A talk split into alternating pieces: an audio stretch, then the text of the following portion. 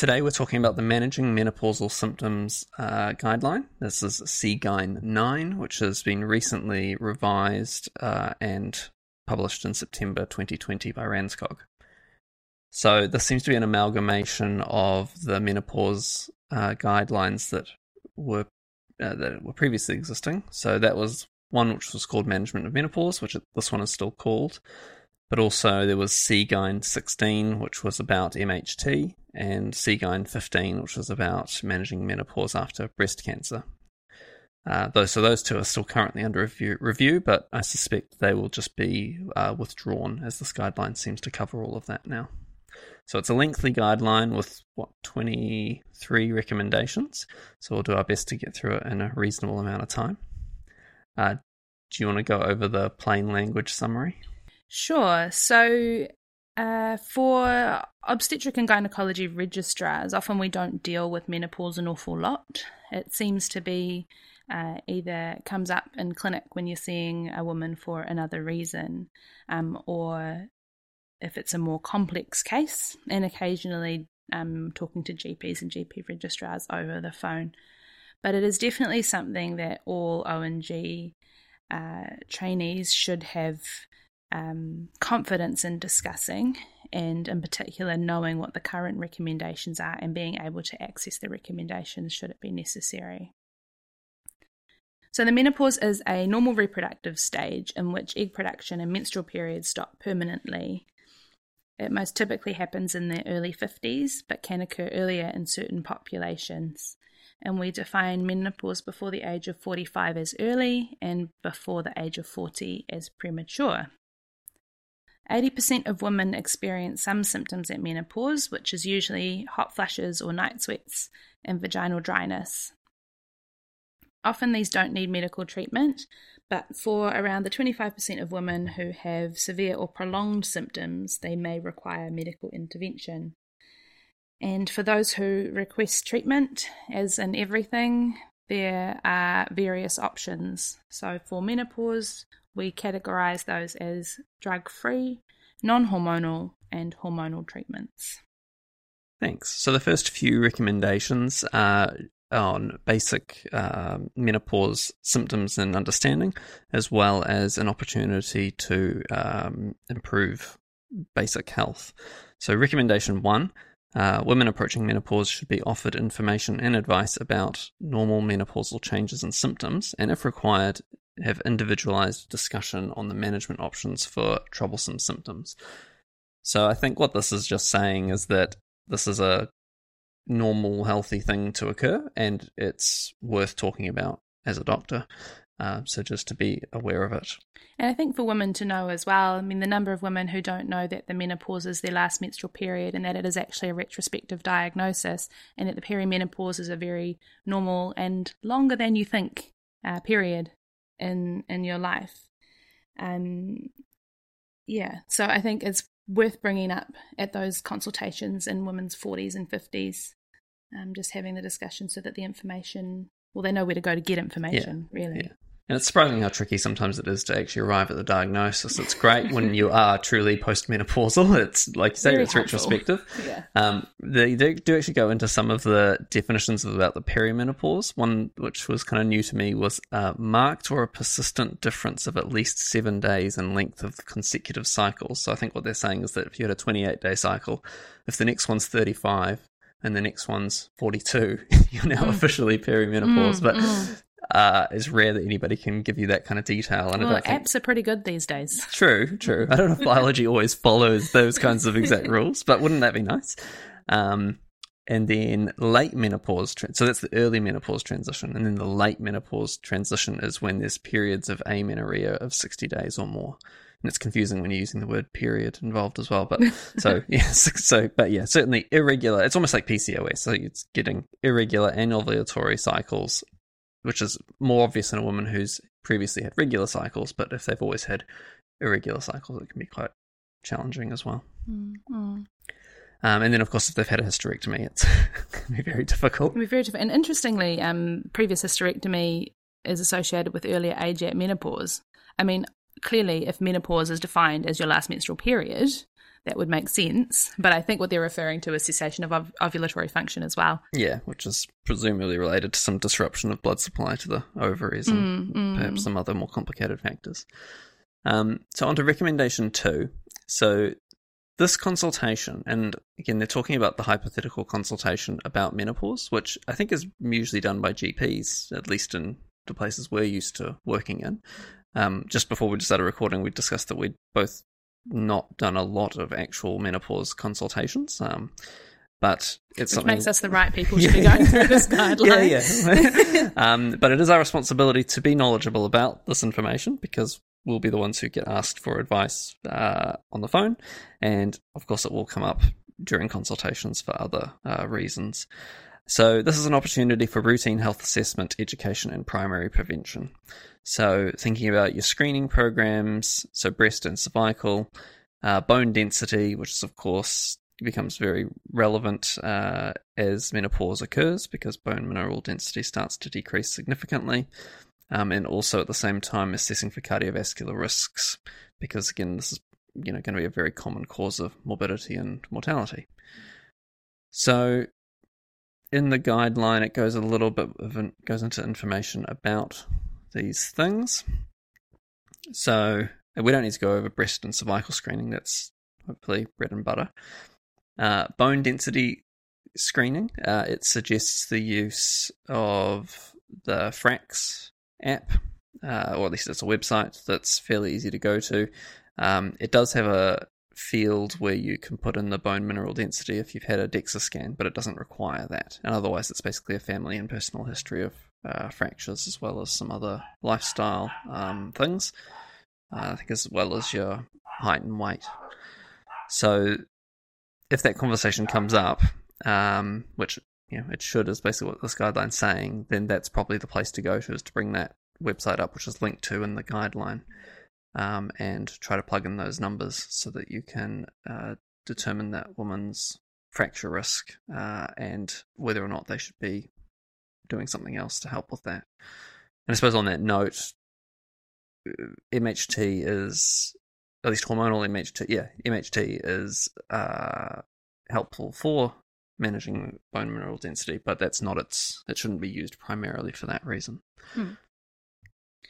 And I guess when talking about the consultation for a routine health assessment, again, in secondary care, we don't often see people for routine assessments. And like you say, it would be more in general practice. But people, I guess it depends where you work, but people often don't necessarily just go for a routine health assessment, and they may present with symptoms. And what I found interesting in both this guideline and in watching a webinar recently, was the varying symptoms across different ethnicities, in particular that joint symptoms may be more common in Asian women. So it's worth having a knowledge of all the different symptoms that can arise at menopause, and we know the common ones being vasomotor, hot flushes, night sweats, and genitourinary symptoms, but also the slightly more obscure symptoms like joint discomfort. Yeah, so I think a good takeaway is that if you got it, especially an Asian woman who's got joint discomfort, then maybe perhaps normalising it as a part of menopause would be a reassuring thing. And that does segue reasonably nicely into recommendation 3 about affective disorders, as symptoms of anxiety and depression are also common in women and increase during the menopause transition. And that can also be aggravated by things like sleep disturbance with night sweats and things like that. And recommendation 3 just states that women with a history of affective disorders, those with premature or surgical menopause, or following a cancer diagnosis, may be at greater risk of developing anxiety or depressive disorders during menopause, and we should be considering mental health referral for these women. Yeah, so menopause specifically is a risky time for women with these existing risk factors for this to become a bit more out of control. So. And I guess in particular for women who are used to being quite in control. Yeah. Yeah. All right. So the next ones go on to management of these symptoms. So, as with most management things, lifestyle first. So recommendation 4, women seeking relief from menopausal symptoms should also be offered advice on lifestyle changes, including stress reduction, which is always easy, regular exercise, optimal weight management, appropriate diet, and avoidance of smoking. Excessive alcohol and caffeine intake should also be addressed. And I guess within that, targeted treatment to specific symptoms. So they have mentioned their sexual counselling should be considered for the woman either on her own or with a partner. I guess that's referring to symptom like genitourinary symptoms and if there's discomfort with intercourse. But I found it pays to ask the woman, you know, say, talk about sexual activity and they're, oh, no, not for a couple of years. You know, husband's got diabetes or whatever. Oh, do you mind? Oh, no, not that fast. And I guess if that's everyone's feeling in the relationship, well, then it doesn't matter so much. But, yeah, there are available targeted treatments, but also things like counselling, CBT, depending on, depending on what you're looking at. And I think from my point of view, I see that statement like sexual counselling, and I think I'm not a sexual counsellor, but actually I am to some degree. It just comes up from time to time. Mm. And I've often found that just having common sense conversations is you don't perhaps like I say, I don't have specific sexual counselling qualifications or expertise, but sometimes you might be the first person to ever even talk about it. Correct. Yeah. And that is often helpful. And once you've just gotten past that first awkward sentence or two, often you get quite a good bond and can have a conversation, and you just find out there's no issues at all. But I think sometimes it's good to just let the woman know that this is a safe space to talk about these things, and that even if I can't necessarily help, I can usually suggest a pathway to go down. And I find it useful to sort of a fine balance, right, between normalising, but also letting women know they don't have to put up with symptoms. So yes, this is extremely common, and I'm always shocked at how long it takes people to seek advice about whatever it is. And so, letting them know that whatever they're experiencing is actually really common and normal, and just people don't often talk about it, but that there are options out there should they want to do anything about it. All right, so recommendation 5. The most common indication for the use of MHT is the alleviation of troublesome menopausal vasomotor symptoms. So this is the basic thing, is that there are risks with hormonal therapy. So its primary indication is troublesome vasomotor symptoms, not the other thing. So it potentially has advantages with bone and mineral density and cardiovascular health at certain stages in your life, and urinary incontinence. But its primary indication here is vasomotor symptoms, for which it is the best treatment. Though, as you've mentioned, there are other treatments available. So the decision to start and then the reassessment of using MHT depends on the symptoms. Again, I'd say usually, but should be always, vasomotor symptoms, and the severity of them, how much it impacts on the woman's ability to function, and also the woman's own health background, and whether or not certain things are contraindicated or different methods of administration should be used. The dose should be titrated to symptom relief and side effects, but in general, start low, go slow, would you say? Absolutely. So recommendation 6, women with premature, less than 40 years, or early, less than 45 years, menopause should be offered MHT until at least age 50, unless otherwise contraindicated. So I guess that is coming up to the other major indication for MHT, and that's for early menopause, and that's often going to be related to chemo or radiotherapy, but may also be related just to idiopathic causes or surgical causes. So from the cancer route, that kind of thing will often be initiated by an oncologist, but it's always important that we catch that this is occurring for women who do go through menopause early. They tend to suffer more severe symptoms, and the repercussions of those symptoms may be greater. For young women. I think the bone health is a major component of that. Recommendation 7: commencement of MHT after the age of 60 is generally not recommended, as benefits are less likely to outweigh risks. So you'd mentioned that generally when start low and go slow is one principle, and another is generally to start around the time of menopause, so when the symptoms first occur, and try to make some plan to wean that off over the next few years. But there's basically no absolute rules with this, and for the woman who's incredibly symptomatic, as long as you've counselled them on the potential risks, the benefits may well outweigh them for that person. So recommendation 8, MHT should be considered for symptomatic women who have reduced bone density but have not sustained a fracture, and I think we've covered that already. Should be considered, not the primary indication. Yeah. All right, so thromboembolic disease.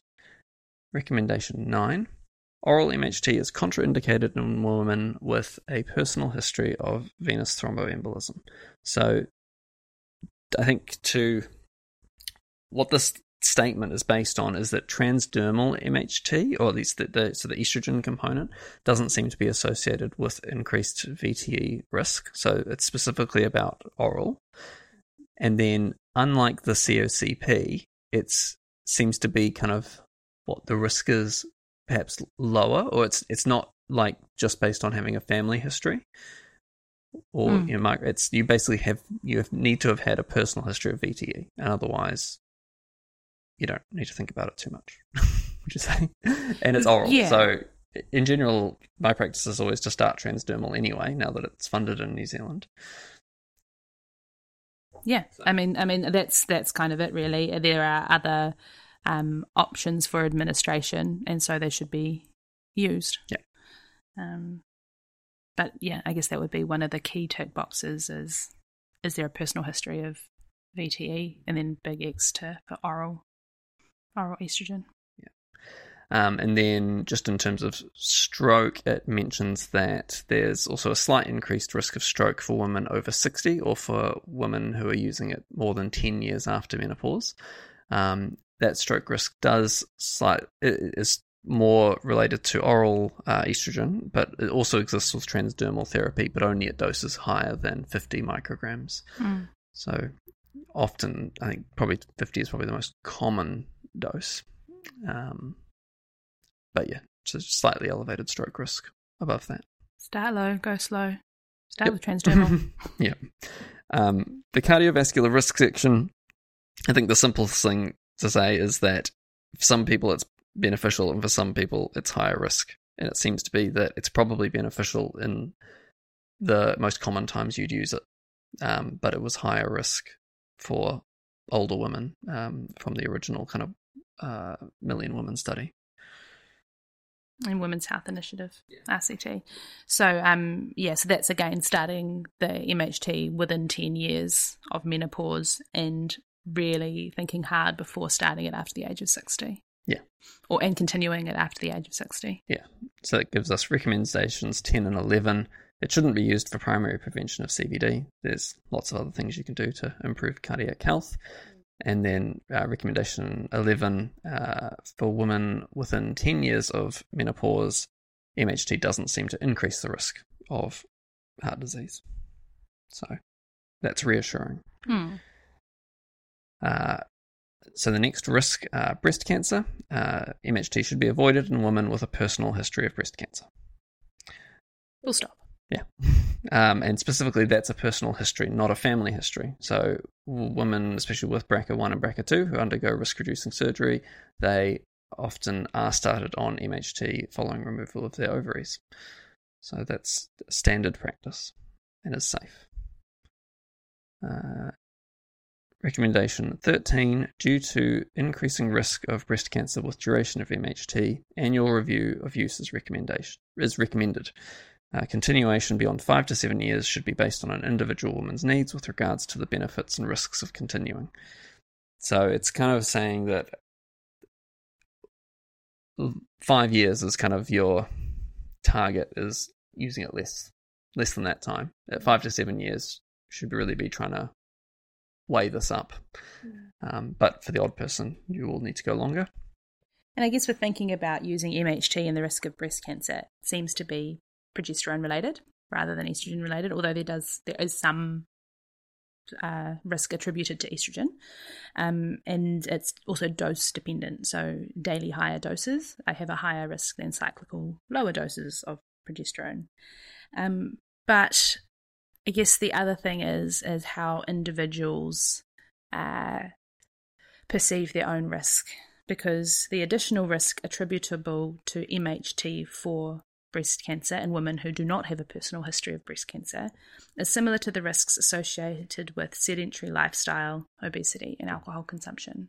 And I guess it's kind of easy to lay the blame on a medication. We're actually in a fit and well woman who does not have a sedentary lifestyle, is not obese, and does not drink, you know, more than the usual / recommended amount of alcohol, and who has troubling vasomotor symptoms, well, actually treating those and allowing her to keep living her fit, active, healthy life on balance may well be of benefit. And so I think it's worth giving women this information and the ability to weigh up the risks and compare the risks themselves for what they perceive to be important. Yeah. It's a real shame when people go without treatment that's effective because they've been scared off by something, or, you know, worst case scenario, they've been scared off by a doctor who doesn't actually have, you know, the most current evidence in front of them, or just hasn't picked their words carefully. But it's going to be right for some people. So the next recommendation, scrolling down, so. Estrogen-only therapy is appropriate for women who have undergone hysterectomy. So these are some of the basics of MHT use. If there is an endometrium, it needs to be protected, and that's with a progesterone component.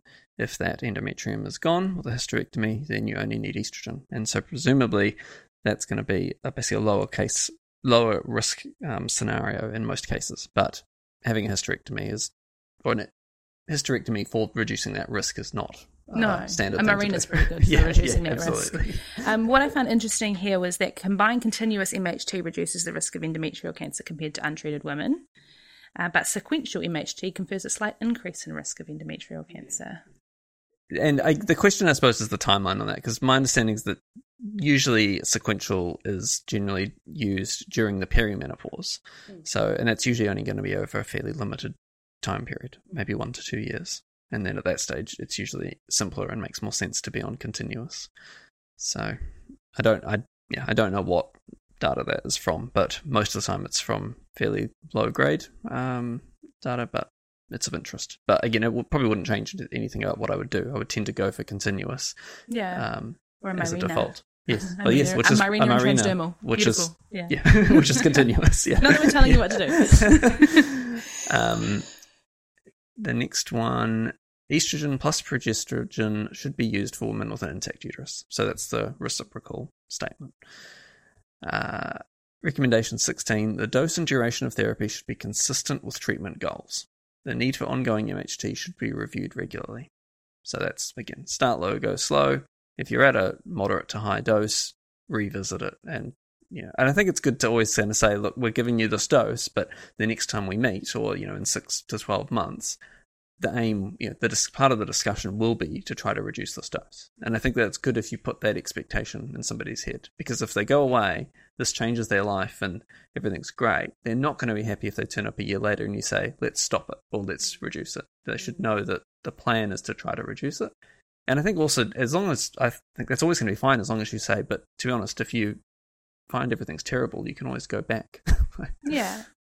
It's just communication. Recommendation 17. For women with vaginal symptoms only, local vaginal estrogen is the most suitable therapy. So that's Ovestin cream in New Zealand. And various other options wherever else you are in the world. Yes. Tablets, creams and rings. It's nice and simple here, but we've got very few options. And yeah, it is kind of a wonder drug, isn't it? And it's really nice to think that it's very safe in general. So there is systemic absorption, but it's very, very small.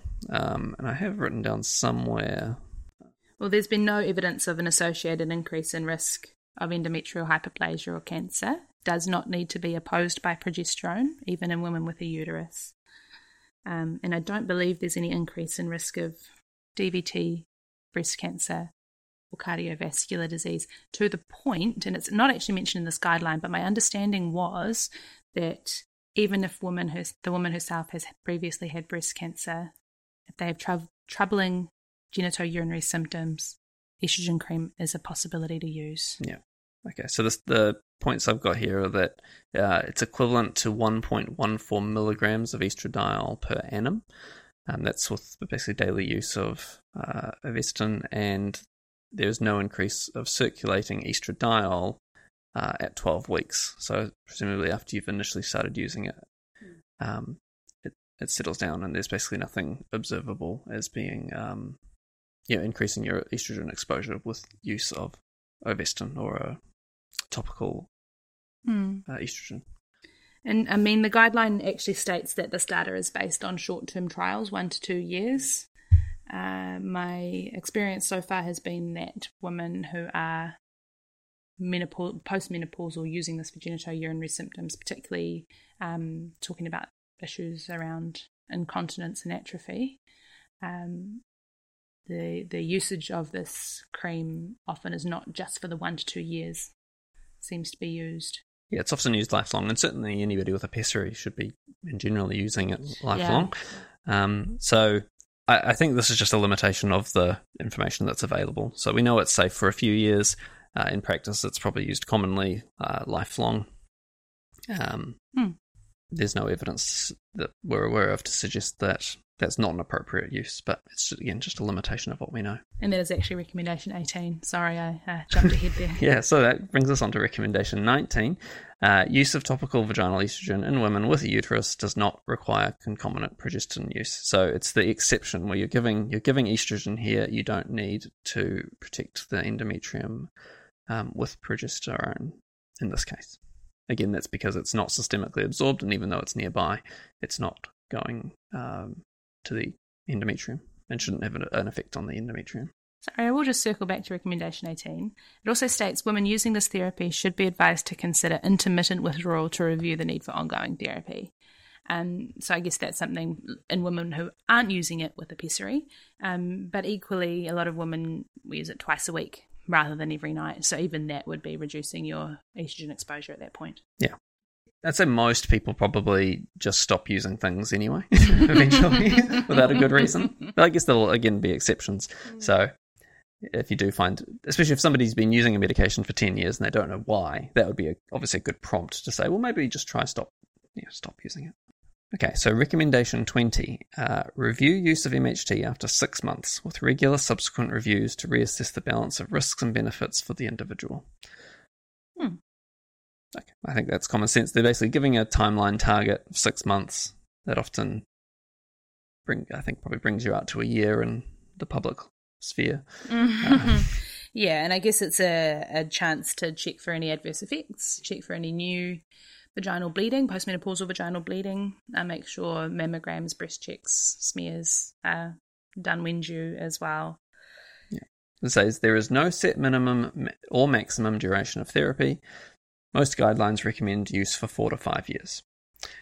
Cessation may lead to resurgence of symptoms in 50% of women, with no clear evidence on the optimum method of discontinuing HRT. So, they've used HRT in the MHT guideline. We've spotted a typo.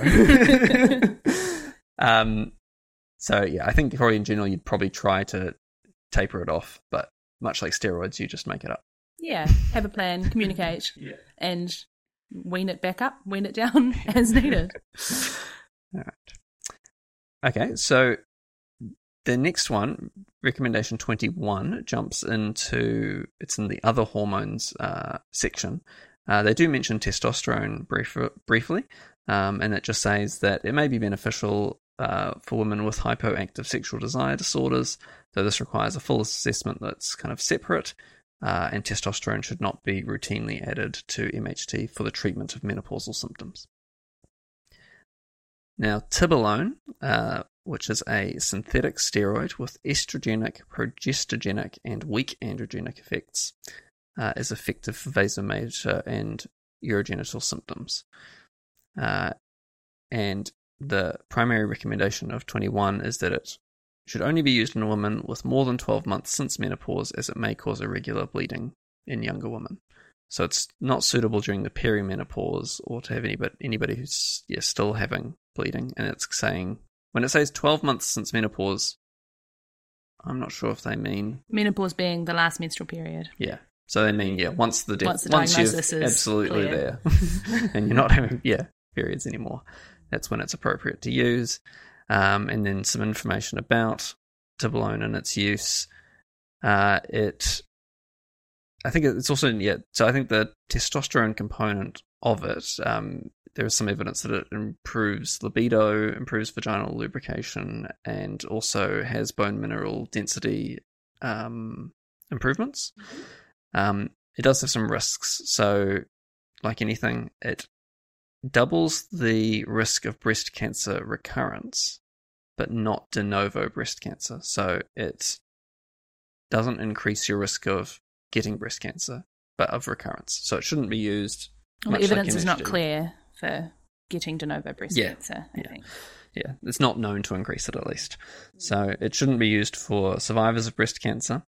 And it also increases the risk of women of having a stroke after the age of 65. So there's a recommendation to avoid its use in women who are over 63. Recommendation 22 refers to bioidentical hormones, and it's just saying that bioidentical hormone therapies are not recommended as the composition is not standardized and efficacy and safety data is lacking. So this is talking about the types you get at a kind of vitamin and supplement store. And healthy, natural, organic drugs, essentially, is what they are.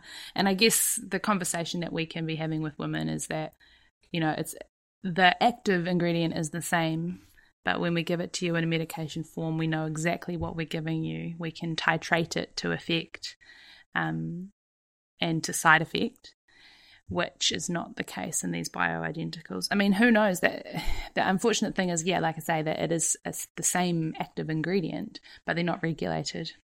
And I guess that's the key. Yeah. All right, so recommendation 23 is that paroxetine and fluoxetine should not be used in women taking tamoxifen, as it may interfere with tamoxifen metabolism.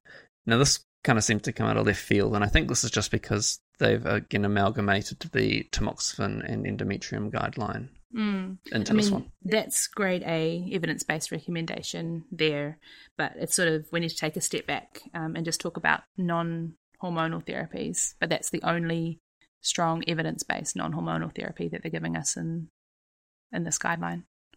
Is that fair? Yeah. So there's lots of options for non-hormonal therapies for vasomotor symptoms. Things like CBT and hypnosis have actually been shown to reduce vasomotor symptoms. Other options like yoga, exercise, diet, other supplements and other lifestyle changes, including weight loss, have not been shown to equivocally reduce vasomotor symptoms. But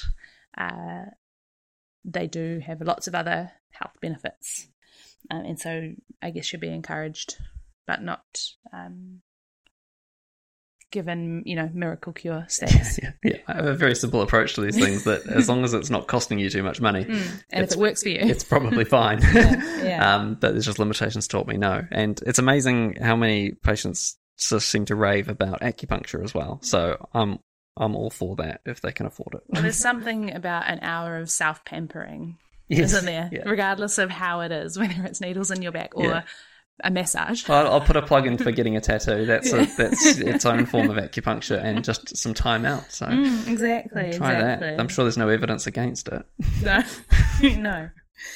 And then other over-the-counter complementary and alternative medications.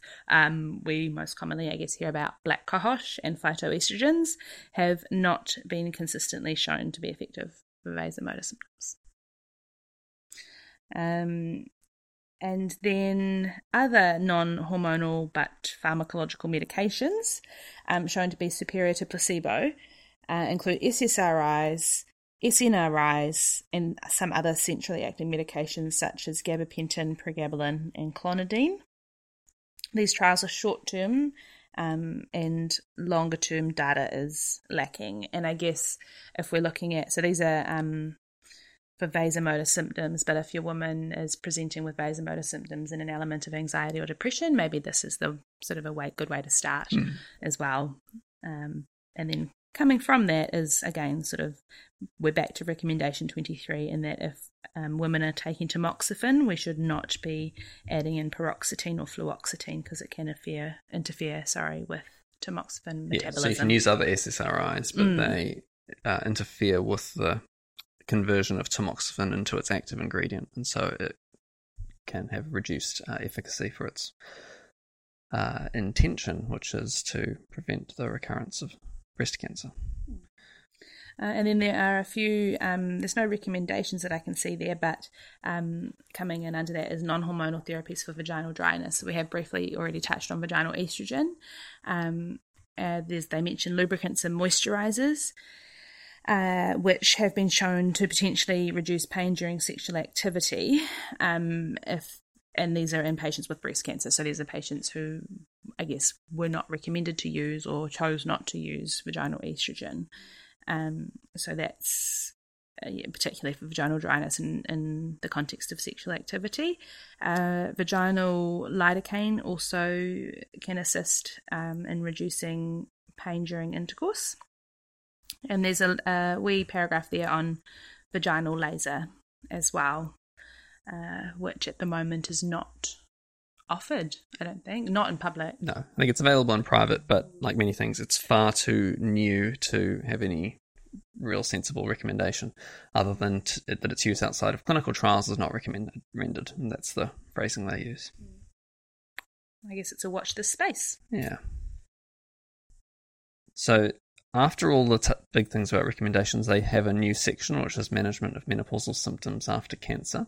So I think they've rolled in the MHT after breast cancer guideline, and then they've gone on to include advice about other forms of cancer, so both female genital tract cancers, which is in one table, and then they've got another table for some other common cancers. In the last 2 years, there's been 3 large review articles that have been published that I'll link to in the show notes. One was in Ansjog, published last year, and another 2 that all have they kind of draw on similar evidence, but they interestingly have somewhat different conclusions. And in the draft form of this guideline, they'd used the information from one study which had, I think, originated from some Australian authors. And then it's been, in the kind of final version, the table's kind of been amended and expanded to kind of not make such bold recommendations. So what's nice is that it does give you a kind of table of what information is available, and in most cases there's very little. What they do say is that it's not recommended for some forms of cancer and that it's acceptable for others. But when you dive deeper into the information, I do find it kind of difficult to understand exactly where they've gotten these recommendations from. So I think for every person it would be an individual basis, but most of the data seems to be from breast cancer. So you avoid MHT and tibolone for breast cancer survivors. For all others, there is not clear evidence of harm from its use. You'd really have to talk to that individual and work out what is the priority for them. But I think you wouldn't want to be scaring people off if this was going to be a useful treatment for the symptoms that are actually affecting their quality of life, just because we don't know enough about it. They do seem to have given a bit of an endorsement. So they've said MHT use is acceptable for survivors of cervical, SCC, and adenocarcinoma, as well as some ovarian cancers, so the most common, the high-grade serous and mucinous, but they've said not recommended for low-grade serous or endometrioid. The endometrioid one makes some kind of sense in that much like endometrial cancer, this is definitely a hormone receptive cancer. But in all of these cases, you've got a cancer that's presumably been treated. And so you're talking about the risk of recurrence. Probably this use with any hormone responsive cancer that is being treated or is not, they're not in remission, that's a different story, and it's probably not going to be the right thing to do. And hopefully those conversations will be being had with an oncologist. I think, all of these conversations will be being had with an oncologist. It's reassuring to see limited data suggests no harm with estrogen therapy for women who've had ovarian cancer, because these are women who will have had their ovaries removed and therefore more likely to suffer higher rates of vasomotor symptoms with possibly surgical menopause. And I did find it interesting that MHT may be considered with endometrial stage 1 and 2 cancer, but not endometrioid ovarian cancer. Same as what you were saying there, but...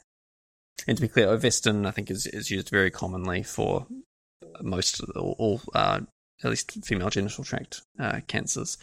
Breast cancer, again, would be the one where you'd want to at least bring up the theoretical risks, though probably it doesn't increase risk of recurrence. But it's nice to know at least that table exists, so you've got somewhere to go to for some information that you can start that discussion with. I think other things that just aren't covered in the guideline would be contraception in the context of menopause. So some basic rules would be that if menopause occurs less than under 50 years, then contraception is needed for 2 years from the last period, and over 50, it should be used for 1 year from the last period. And that perimenopause is a time of somewhat increased fertility as the body is ramping up. Yeah. And I guess its ovulation is less predictable given the irregularity. And I suppose the tragedy is it's unlikely to result in a live birth, but it'd been certainly nice if possible to avoid a miscarriage at age 50. Or molar. Yes. All right, so as we approach the end of this episode, please get back to us with any feedback about what you'd like to hear about, or especially if you think we've said anything wrong or that could be interpreted incorrectly. We're all ears, and we'd be very happy to put corrections in the next episode and in the show notes. Yeah, great. Thanks very much. Thank you for listening.